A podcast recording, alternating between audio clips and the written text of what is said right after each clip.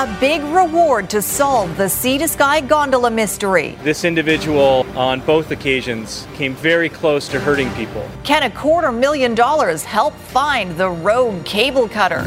Tri Cities left without a single COVID testing site. They have expressed their fatigue and, and are closing the clinic. Why they're caught short and the rush to solve the problem. And when Beatlemania came to BC. If they don't behave themselves, the concert will be cancelled. The concert that kicked off a decade of rock and roll. You're watching Global BC. This is Global News Hour at 6.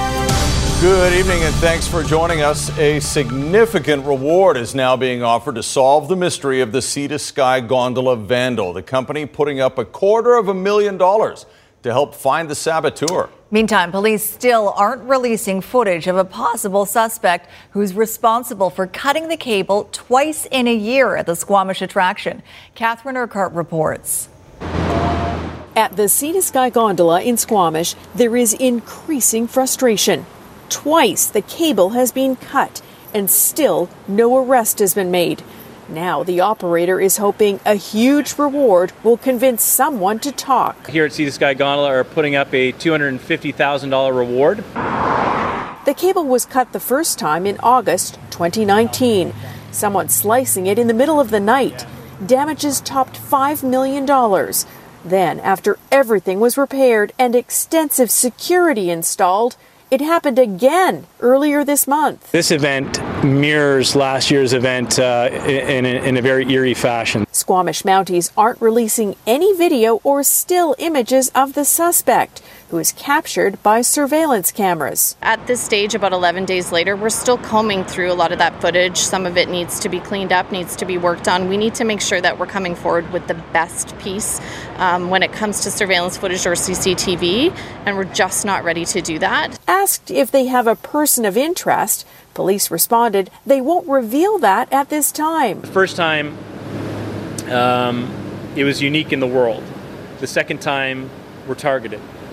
And we're going to do everything we can so that our team, my guys and girls out here, don't face this again. Anyone with information should call 604 892 6122 or email gondola.info at rcmp-grc.gc.ca. Operators of Sea to Sky Gondola say they plan to rebuild, but are desperate for an arrest. Catherine Urquhart, Global News, Squamish. Vancouver police are looking for witnesses and victims after a random stabbing in Yaletown. It happened before noon Thursday near Nelson Street and Expo Boulevard. Police responded to a 911 call about a man with a knife and say the suspect stabbed a man, threatened bystanders, and also tried to stab at a passing vehicle. After a short foot chase, 40, a 46 year old man was arrested on the seawall. The 28 year old victim is recovering after going to hospital on his own. Investigators do believe this was a random attack. We feel that additional people have been confronted by the same man that day and have not called police. So we would like to hear from them. So we are asking for any witnesses or any additional victims out there to please call our investigator well, with COVID cases in BC rising, people in the Tri Cities area were surprised to hear they're losing their only testing site. The Port Coquitlam site was only supposed to be temporary, and the staff running it are simply burnt out after months running flat out. Fraser Health has been promising a new one, and as Paul Johnson reports, its suddenly announced plans for it are almost complete. Right now, all we know is that as of October 2nd, we have no COVID 19 assessment clinic in the Tri Cities. That's Port Coquitlam Mayor Brad West Friday morning, wondering what the future of COVID 19 testing will be for his city, Port Moody and Coquitlam, a region that's home to a quarter million British Columbians. He says he tried to call the head of Fraser Health to find out what the plan is. So I have picked up the phone as well. Yeah, and so I've sent uh, left a message and um, looking forward to hearing back. For the past few months, Tri City residents wanting a test had this facility available in their community. But this was only a provisional clinic set up by a group of concerned local doctors who ran it on top of their existing practices. It was never meant to be permanent, and last night came the official word they had to wind it down. As time has gone by, we've seen the load, uh, unfortunately, be more and more on that individual clinic, uh, and you know they have uh, they have expressed their fatigue and, and are closing the clinic. While Mayor West was frustrated, our calls to Fraser Health did get a response by Friday afternoon that the health authority does indeed have a plan, and a new drive through clinic is scheduled to open at this Coquitlam Park and Ride October 5th. Why the plans weren't shared earlier with a concerned mayor isn't clear, but Tri Cities residents can now be confident they'll get the testing capacity they need. Now's the time that testing and our capacity to get people tested should be ramped up. This is going in the wrong direction. In Port Coquitlam, Paul Johnson, Global News. We'll talk about testing in just a moment, but first, a relatively encouraging day when it comes to COVID 19 cases in our province. We have 98 new infections. That brings our total to 8,641 for BC. We also tested a record number of people, more than 8,500, which means our positivity rate is 1.13%, which is lower than average. Sadly, we lost one more person, which means 230 people have now died in BC. 62 people are in hospital, 19 of those patients in ICU. 7,036 are considered recovered, or about 81%, leaving us with 1,349 active cases and 3,533 people in isolation. Let's bring in Keith Baldry, who joins us now with more on the numbers and specifically, Keith, the cases that we're seeing in schools. Kids have been mm-hmm. back for just over two weeks now. What's the breakdown of what we're seeing there?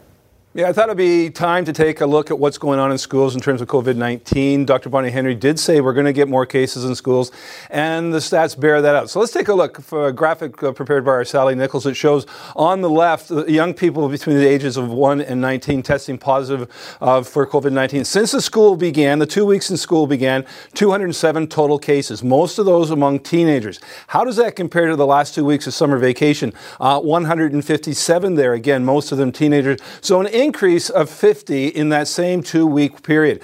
Overall, in terms of the, the percentage of cases uh, that uh, young people have of the total cases, it's been tracking upwards. In July 2nd, the beginning of the summer, it was at 5% of the total cases. As of yesterday, September 24th, it's at 9%. So we're going to be tracking these numbers as we go through the school year, Chris, to see if this increase is regular uh, or whether or not uh, it gets higher or lower. So it's, it's interesting, I think, if you're a parent. Something to keep an eye on for sure. Thanks very much, Keith.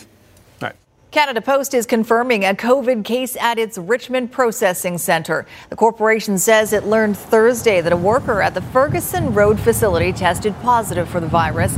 The employee last worked on Sunday and was wearing a mask and practicing physical distancing. Canada Post says the staff member was exposed to COVID 19 outside of work. The process- processing center has since undergone a deep cleaning and sanitization. On day four of the BC election campaign, housing is once again the focus for NDP leader John Horgan. Appearing in Coquitlam with Selina Robinson, who served as housing minister, Horgan blamed 16 years of liberal governing for creating the housing crisis, claiming the, part, the party cut affordable housing projects. He says the NDP's speculation tax has led to 11,000 homes being available on the rental market. We are going to be focused on building housing, the continuum of housing, co op housing, not for profit housing, low income housing, housing for those who have nowhere to live, and also encouraging the development community to build more rental stock so we can keep those prices down. Meantime, BC Liberal leader Andrew Wilkinson was in Yale Town focusing on public safety and homelessness, citing a 50% spike in business break ins and a 21% increase in assaults. The Liberal leader says better treatment programs are needed. He also took aim at the NDP's claim that the speculation tax has been a success. What we need in this community in Yaletown, in Vancouver, in the lower mainland generally, is a tax on people who flip paper condo contracts before the building's even gone up. This has plagued this community for 10 years, and it's something that needs to be addressed. Instead of actually dealing with it, The NDP introduced a phony speculation tax that doesn't actually address speculation at all. The Canadian Taxpayers Federation says retiring BC MLAs are going to cost taxpayers millions of dollars. She says the next government needs to reform MLA pensions. The CTF says former Liberal Cabinet Minister Rich Coleman will collect about $109,000 per year after the age of 65 for an estimated lifetime total of about $2.6 million. Former Speaker and Liberal MLA Linda Reid will collect $107,000 a year. That's about $2.6 million over a lifetime. Uh, retiring NDP cabinet ministers Claire Trevena, J- uh, Shane Simpson, Carole James, and Scott Fraser will all collect about $80,000 per year, about $2 million each lifetime. The Federation says in total, 16 retiring MLAs will cost taxpayers about $20 million. The Federation says for every $1 MLAs contribute to their pension plan, taxpayers contribute $4. $1 to $4. That is a gold plated pension, no matter how you slice it. Many of us are lucky, frankly, if our employers have a dollar for dollar matching RRSP. So we would like all of these MLAs, when they're eventually re elected, to work on pension reform. Taxpayers Federation says on top of their pensions, MLAs who are not seeking re-election are allowed to collect the equivalent of their salaries for up to 15 months while they look for new jobs and can get up to $9,000 if they need skills training. The Cullen Commission inquiry into money laundering in BC has been delayed again, but this time COVID 19 isn't to blame. It's the provincial election. Commissioner Austin Cullen says the fall session of hearings set to resume on October 13th will be delayed until October 26th, the day or the Monday after voting day. He says he's doing it to protect the integrity of the, of the electoral process, and he does not want the commission hearings to become politicized. Cullen says a two week delay will not have a significant impact on the overall timing of the commission's work. And so there's a little bit of a risk of a distorted perspective if all that emerges is the snapshot moment in time during the election, and later on there's a fuller body of evidence that changes that. I am uh, equally sure that uh, BC Liberal leader Andrew Wilkinson is breathing a deep sigh of relief uh, because uh, these uh, witness hearings, when they do happen, uh, will certainly not paint a very flattering picture of the decisions that were made under the previous administration. The comments today by Eby and Mr. Horgan, quite frankly, are their desperate attempt on their part to change the channel. Mr. Cullen has said that he is suspending this inquiry because a provincial election was called, an unnecessary provincial election due to John Horgan. BC is seeing stars. A new agreement has been reached between a BC studio and streaming giant Netflix. And with more productions coming to Hollywood North, many in the industry say they're optimistic about a booming recovery despite pandemic woes. Aaron McArthur reports. Sitting on 25 acres with more than 300,000 square feet of production space, the scale of the Canadian Motion Picture Park is hard to take in. Soon, about half of this facility will be given over to Netflix Productions. The streaming giant announcing a long term deal to make this Burnaby facility one of its three international hubs. CMPP was a great fit for Netflix because it they're, they're going to pick facilities that help them accomplish their goal of producing great shows. Your resleeving is now complete. Netflix already has a strong presence in Metro Vancouver. A studio opened in the former Pac Press plant in Surrey was home to two seasons of a sci fi show called Altered Carbon, and other productions have been shooting around the region. This latest deal, an indication of how far ahead BC is after months long COVID 19 shutdowns. As many as 60 productions will be up and running in the region by next month. An investment like this just kind of shows how big it's grown and how important it still is to, to BC. There's just a ton of auditions right now for everything Hallmark, TV series, feature films, movies of the week. CMPP has been well known for its capacity to handle major blockbuster productions. This long term deal with Netflix gives the studio years of revenue certainty According to the owners, it's a deal fueled by BC's reputation as a top tier location. It means that we've got a tremendous depth of talent of in every area. The terms of the deal with Netflix aren't public. The first production to move into the South Burnaby facility will be an as of yet unnamed Sandra Bullock project. Aaron McArthur, Global News. A thief who keeps breaking a sacred trust. Police on Vancouver Island looking for the suspect who repeatedly steals from farm stands, putting the traditional honor system at risk in just over a minute. The newest aircraft in Canada's search and rescue fleet, and how soon it'll be flying over the West Coast. And the J Pod baby boom, where a second young orca has been spotted coming up. Right now, though, there is clearly no honor among thieves, something painfully obvious to farm stand operators on Vancouver Island. Payment has always been on the honor system, but operators say a number of unattended cash boxes have been ripped off. Brad McLeod has the video to prove it. It's the foundation of this rural community in the Cowichan Valley. Farm stands offering eggs, jams, and baking to buy. No high tech transaction terminals here, just honor. But this person showing none of it, fishing out coins from the cash box at the Farmhouse Boutique on Westcott Road. And just over a week later, another strike. This time, the perpetrator clearly visible. The cash box in this video was attached to the counter. Uh, it appears to be a pretty brazen theft. This understandable reaction by the owner. Oh, you mother. Though they didn't want to appear on camera, the owners say it's not the cash they care about, it's the shaken trust. If someone needs a cookie, take a cookie. We just hope that all the farm stands that have come up during COVID can keep going and we don't want anyone to have any a bad taste in their mouth. But a nearby farm stand also hit has resorted to chains. I mean, it's nothing sacred. You know, these people work so hard for what they do, and then some idiot comes along and just takes advantage of their hard work.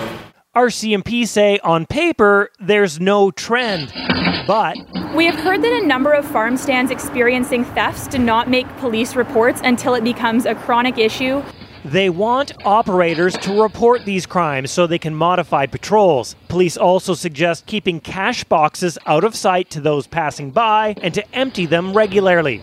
As for the suspect or suspects, police say they've received promising tips. Everyone's just rallied. The lockbox was dropped off on our doorstep the next morning. This donated heavy duty bolted box, neighbors showing their support and helping preserve honor in this community. Sometimes it takes a negative to see all the positives, and our hearts are full. Brad McLeod, Global News, North Cowichan. And up next, a Canadian icon in the crosshairs. I had people phone me when they had brought that up and they said, Is this a joke? Hundreds of cow moose and calves targeted for a cull. Why this couple says the reason for it is bizarre. And puppy rescue. Dozens of animals saved from suffering and neglect in Princeton. Traffic is moving well both ways over here at the Alex Fraser Bridge this evening. Keep in mind overnight maintenance causes lane closures in both directions from 10 p.m. to 5 a.m. Kirmac Collision and Auto Glass have been family run and locally owned since 1973. For unmatched quality repairs and exceptional service, choose Kirmac. For location information, visit kirmac.com. I'm Trish Jewison Global One at the Alex Fraser Bridge. Activists in the BC interior are fighting the provincial government over a plan to increase the number of hunting licenses for cow, moose, and calves. As Linda Aylesworth reports, critics say the government's plan to increase the moose cull could backfire and harm the very animals they're trying to protect. There is something rather magnificent about the iconic moose, their intimidating size, and yet their tenderness towards their calves. Hard to imagine BC without them. And yet, Everybody is worried about our declining moose population, so we took it in our hands to uh, address it in a way with uh, buying a half a dozen cow moose signs. Dan and Vivian Simmons have distributed thousands of signs since they created the Cow Moose Sign Project six years ago. Their billboards line the highways in various central and northern BC communities. And in their hometown of Williams Lake, a mural is in the making. We just need to bring awareness. We need to let people know that we have to keep the cow moose safe, and that's going to raise the population. But they are not safe. For years, the government has allowed mothers and calves to be hunted in an effort to save endangered mountain caribou populations in a roundabout way. To call the cow and calf moose specifically, uh, to starve the wolves, to save, the, the remaining mountain caribou. I had people phone me when they had brought that up and they said, Is this a joke? Wolves, a top predator, have long been persecuted where struggling mountain caribou are concerned. But does wiping out the moose population really help? Wolves are not going to starve. Wolves will never starve. And they'll if you're. On, they'll go into if, the caribou, they'll go into the cattle. At a rally earlier this week, the hunters, guides, outfitters, and First Nations in attendance agreed that wolves are not at the root of the problem and that penalizing moose was wrong. Moose habitat's been destroyed habitat lost, predators take over, ungulates decline. It's pretty simple. And yet, it was recently revealed that next month the cull will be even larger. In some regions, up to 50% of cows and calves will be killed. The government response to our request for answers? During the election period, all Government of BC communications are limited to health and public safety information. They're not listening, and they need to get a roundtable together with every uh, stakeholder and get this figured out. Linda Aylesworth, Global News. The BC SPCA is asking for help to care for 97 animals seized from a Princeton property. The 43 puppies, 24 dogs, 27 horses, and three cats are being cared for in Kelowna, Penticton, and Armstrong. They were seized on Wednesday after a complaint about animals in distress. Two of the horses may have to be put down. The SPCA says their living conditions were unsanitary, overcrowded, and unsafe. Some of the dogs were allegedly kept on short chains with no access to water, and many of the animals are underweight or emaciated. The owner is known to the SPCA and has had animals seized before. Another orca calf has been born to J-Pod. It's the second one born this month for the endangered southern resident orcas that frequent Puget, Hound, Puget Sound and the Salish Sea. Sorry. The Center for Whale Research says J41, also known as Eclipse, gave birth to a baby Thursday afternoon just kilometers off the Victoria waterfront. This is her second calf. Her first J51 was a male born in 2015. This comes after another member of the pod, J35, gave birth to a boy September 4th. Lots of boys in that pod.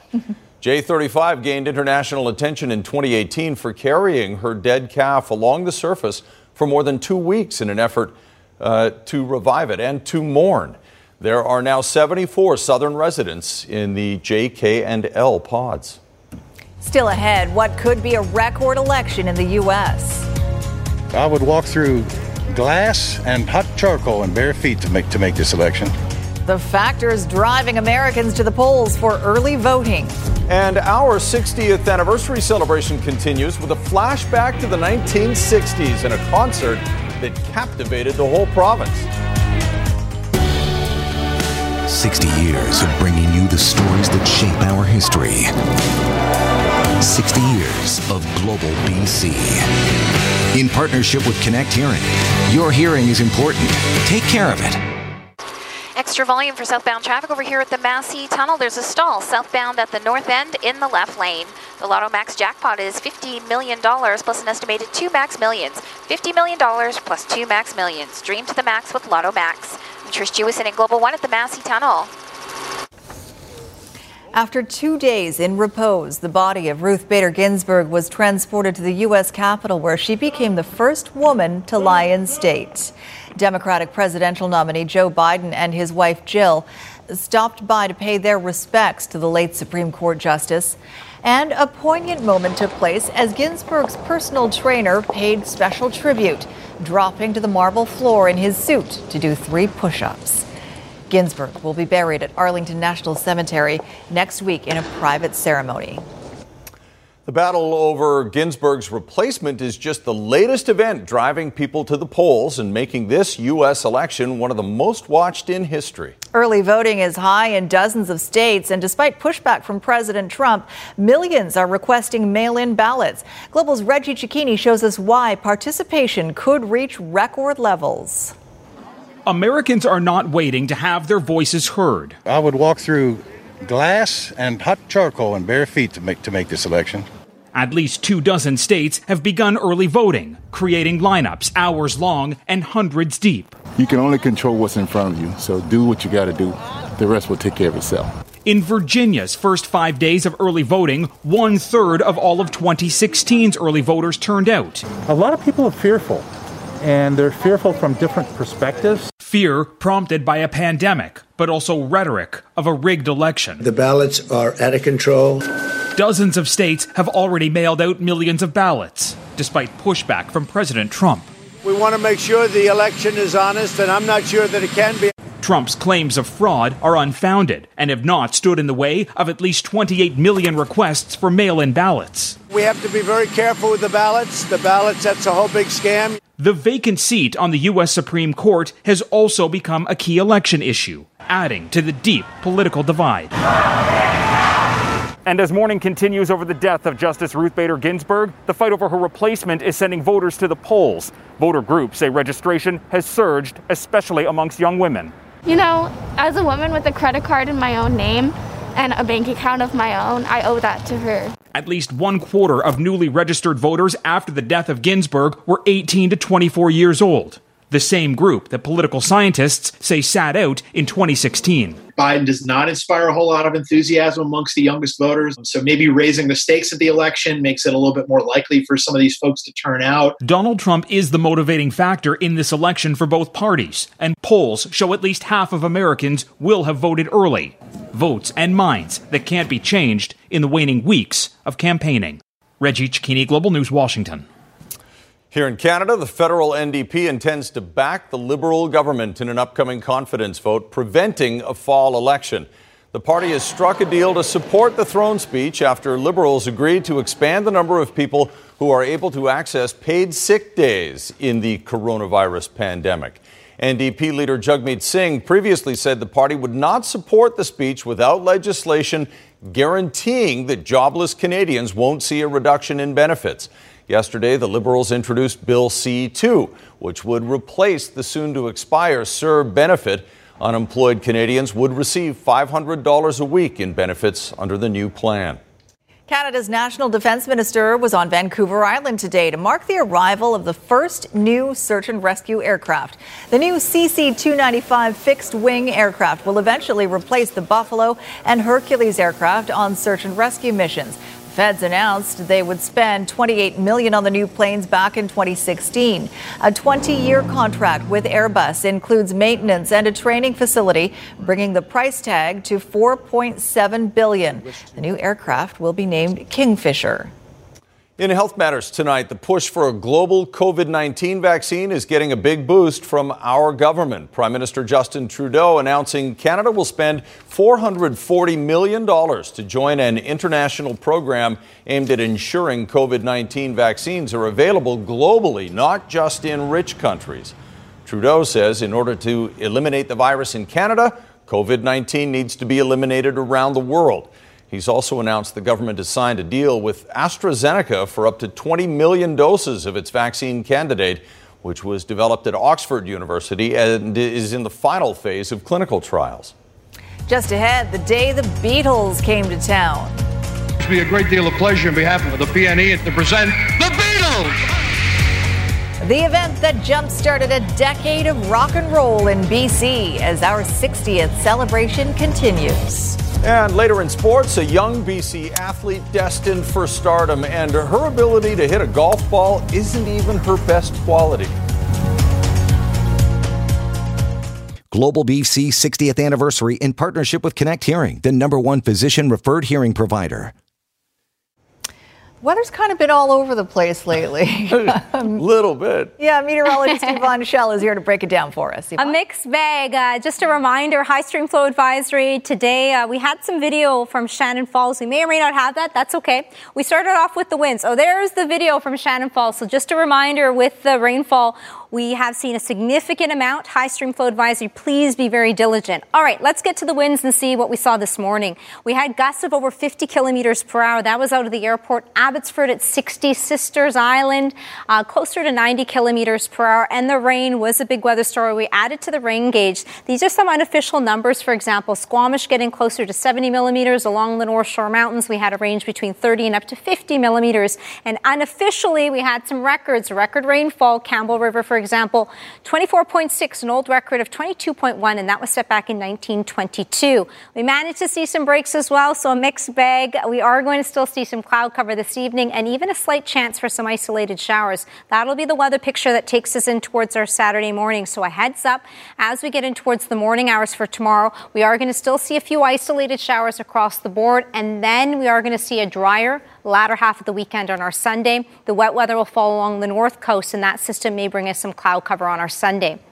The northern half of the province for tomorrow, we could see a few isolated thunderstorms popping up. Much of the central and southern interior, it is an increase in cloud cover. A chance of showers moving in as early as the afternoon. A cooler day for tomorrow for many areas across the southern half of the province. And it's cloud cover, isolated showers, but it's the long range forecast. As we get in towards our Monday onwards, it's going to warm up in towards next week, Tuesday, Wednesday, away from the water. Could get up to 25 and 26, going to feel balmy. Tonight's weather window, this one, Olive Lake, Kootenay National Park, captured by Grant. Guys? Beautiful. Thanks, Yvonne. All right, nice. Vancouver in the 1960s was one of the few Canadian stops on the concert circuit. The musical sensation of the decade, the Beatles, had catapulted to fame in North America after an appearance on The Ed Sullivan Show. And six months later, on August 22nd, 1964, the Fab Four performed here in an open air concert at Empire Stadium. As Jordan Armstrong reports, a face familiar to our viewers was there and still has the proof. 1967, a time when grand openings really were a grand spectacle day one of a Fields department store in New Westminster called for go go dancers. Well, it was kind of hard for me to keep up because uh, I didn't understand uh, long hair and the Beatles, and it took me years to, to accept the fact that uh, the Beatles wrote some great music. They make everything we make into a single over here. In fact, we've we've made three albums. Sorry, Kevin, sorry, Paul. Sorry, Sorry, no, Paul. In England, we made three albums.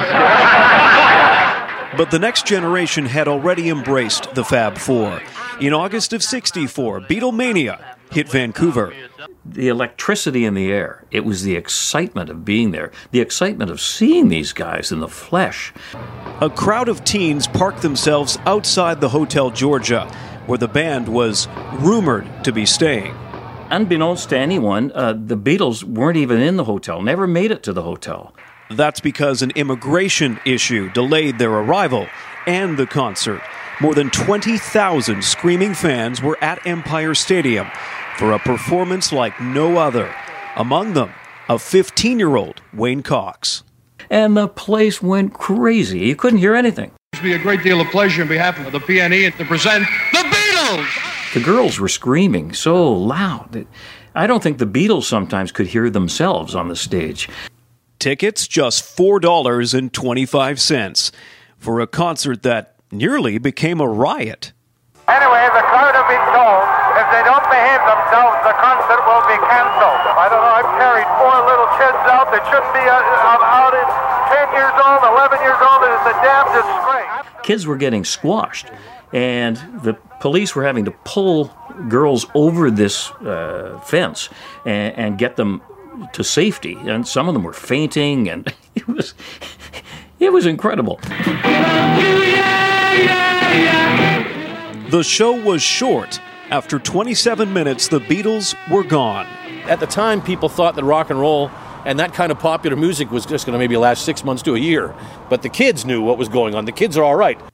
The Rolling Stones played Vancouver in 1966, the Monkees in 69. It was a decade that built the local concert industry. For many acts, Vancouver was their only Canadian stop, and they had to deliver. No special effects, no lip syncing. That you were much closer to the experience. It really starts to happen in the 60s then here in the city, so it's, a, it's, a, it's, a, it's a good time. Jordan Armstrong, Global News. We miss concerts.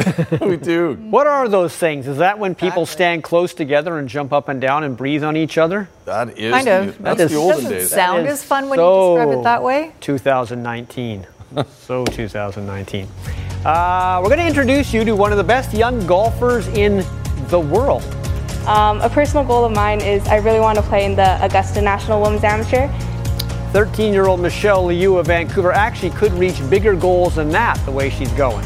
And also later, satellite debris. Tonight, I'll be eating a veggie cheeseburger on ciabatta. No tomato.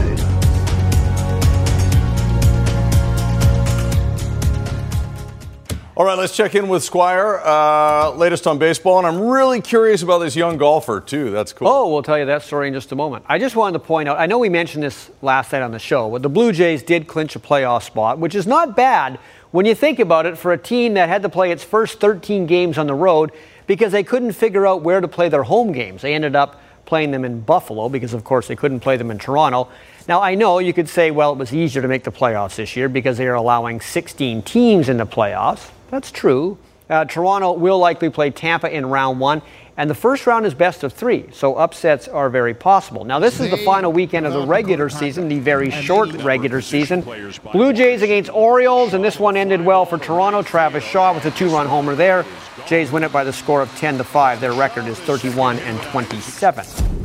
Well, can the Stars tie up the series with Tampa Bay tonight? First period, it's already 1 0 for Dallas. They don't have a lot of shots on goal, but they do have two goals now.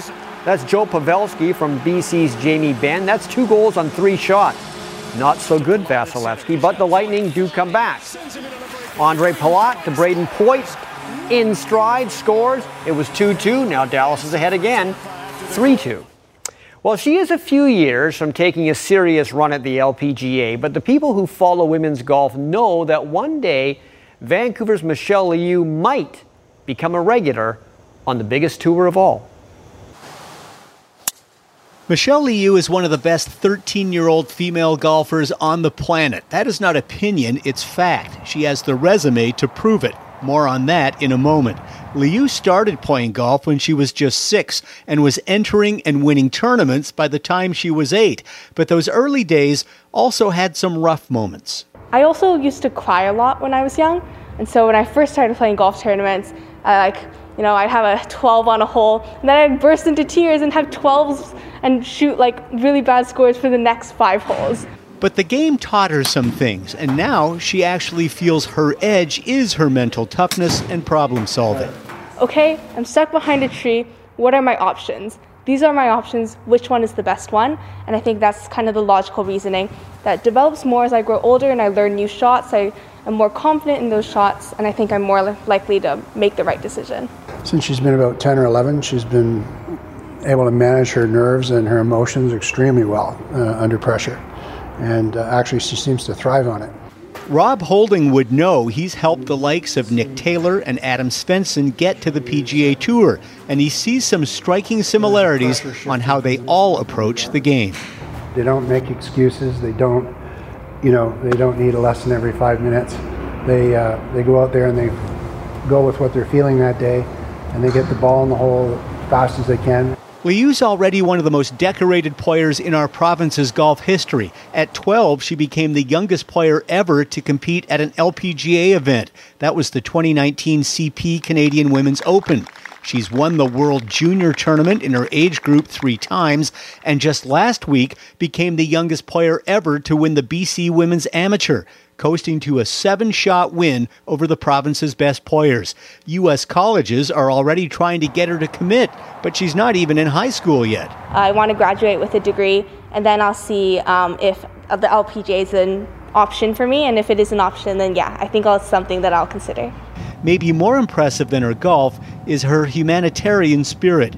She, along with her friends, have started a foundation to help young girls in China. The Hope for Girls Foundation basically provides education and basically basic supplies such as textbooks, school supplies, etc. to these girls in the Guangxi province in China. This is something that really empowers us, that we we're privileged enough to be able to help others. And that's something that I really am passionate about and I hope that's something that can be done.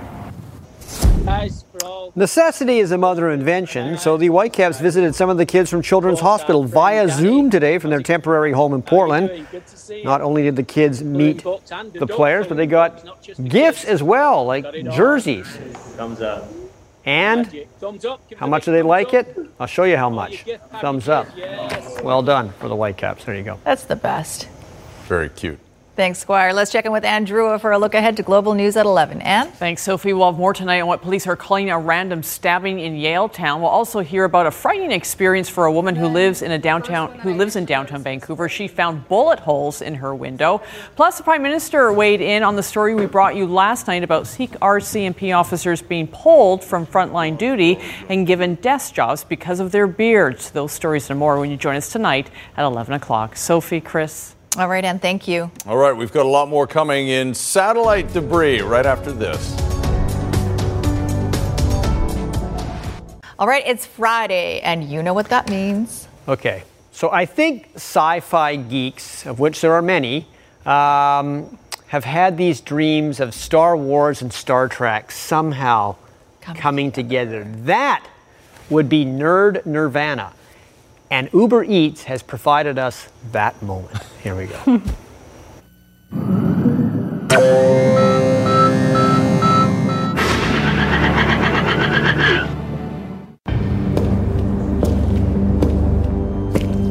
Tonight, I'll be eating a veggie cheeseburger on ciabatta. No tomatoes. Tonight, I'll be eating four cheese tortellini with extra tomatoes. Stewart, so it's come to this. Thank you. Bravo. Careful, Hamill. Daddy's not here to save you. Oh, I am my daddy. Come again? Wait, what? You said daddy's not here to save you? What are you talking about? I'm not sure I got that right. Tonight, I'll be eating roasted cauliflower tacos with spicy chipotle sauce. Thank you. Oh! I wasn't ready! You want cheese to go with that wine? Tonight, I'll be eating chicken tikka masala with garlic naan.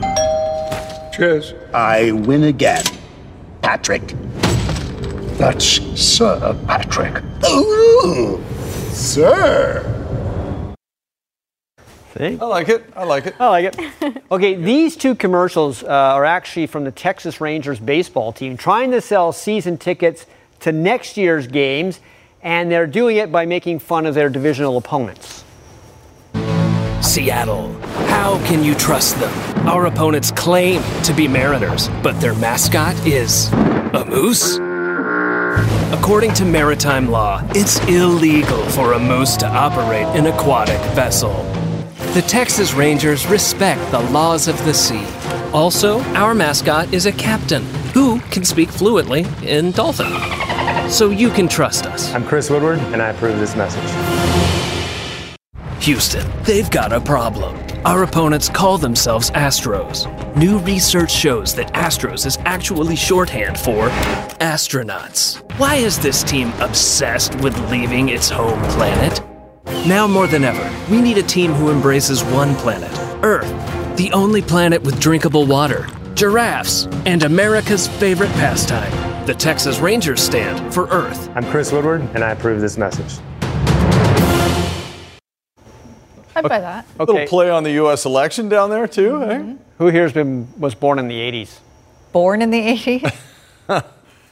All right, this one might not apply to you. I don't know. You may not recognize all these people. But this is one we've run before an old Radio Shack commercial. I think this was a Super Bowl ad, actually, referring back to that decade that unfortunately Yvonne doesn't really know much about. Okay. What? The 80s called. They want their store back.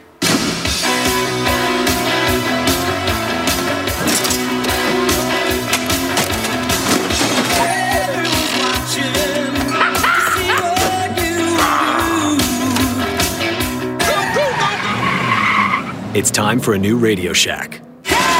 Come see what's possible when we do things together.